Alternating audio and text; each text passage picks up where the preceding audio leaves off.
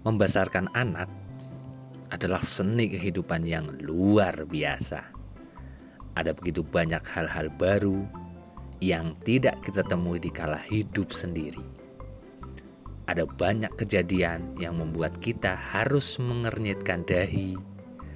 Ada yang membuat kita tertawa terbahak-bahak. Dan tentu saja ada hal yang membuat kita harus menangis. Mari aku ajak pendengar untuk ikut merasakan beberapa hal yang aku alami ketika membesarkan anakku.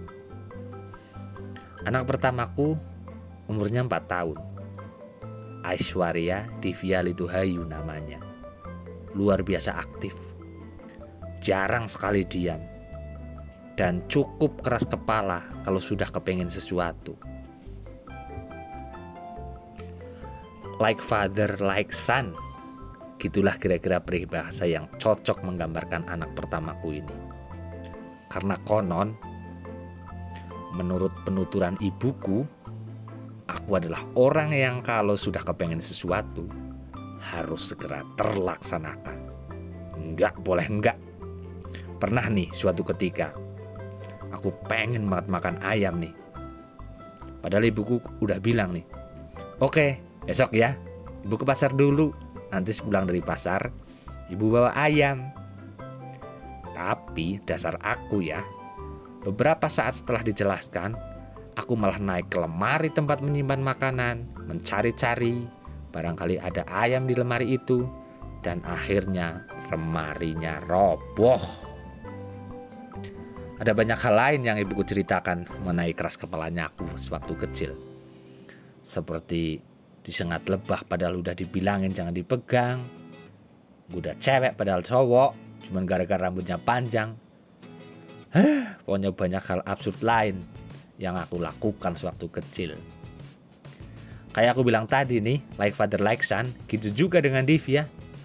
Suatu ketika dia pengen banget main ke taman wisata baru yang ada di Banjarnegara. Ya ada tempat wisata baru nih di Banjarnegara. Pengen main ke sana ada teletabis raksasa, ada hewan-hewan raksasa. Pokoknya bagus-bagus ya. Ayo ke sana, kata Divya tuh. Terus aku jawab dong, ada janda-janda cantik raksasa nggak mbak? Eh, tiba-tiba si mbak jawab, coba nanya gitu ke ibu. Eh. Terus aku jawab, ya sudah, kita ke sana. Ternyata tiba-tiba Divi langsung jawab, Ya udah ayo siap-siap, ayah panasin motor, kita berangkat. Ya elah ya Allah. Jam berapa mbak? Ini kan jam 7 malam. Mau ngapain ke sana? Ronda. Ya kurang lebih lah cerita sama Divya kayak gitu. Ada banyak hal-hal lucu sama anak-anakku yang satu ini.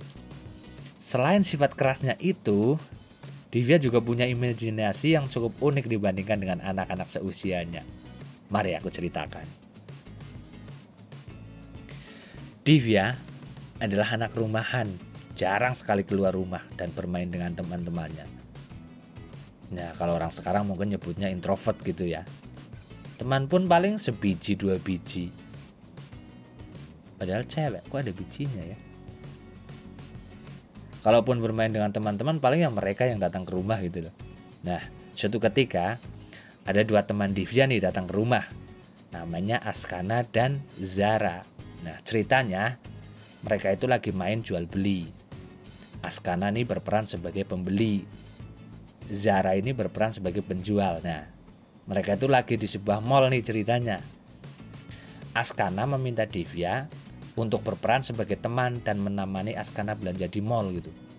Dan tebak apa yang terjadi? Divya nggak mau jadi teman dan memilih menjadi dinosaurus. Dinosaurus yang jalan-jalan di mall menemani Askana belanja. Dan lebih kerennya lagi, diperagakan gerakan dinosaurus seperti seekor T-Rex. Nah, alhasil istri dan ibu mertuaku yang waktu itu lagi mendengarkan tertawa terbahak-bahak dong. Tapi sekaligus mangkel. Divya, mana ada dinosaurus jadi teman manusia terus jalan-jalan di mall sambil belanja? Kata istriku nih menasehati. Tapi apa yang terjadi? Dijawab sama Divya.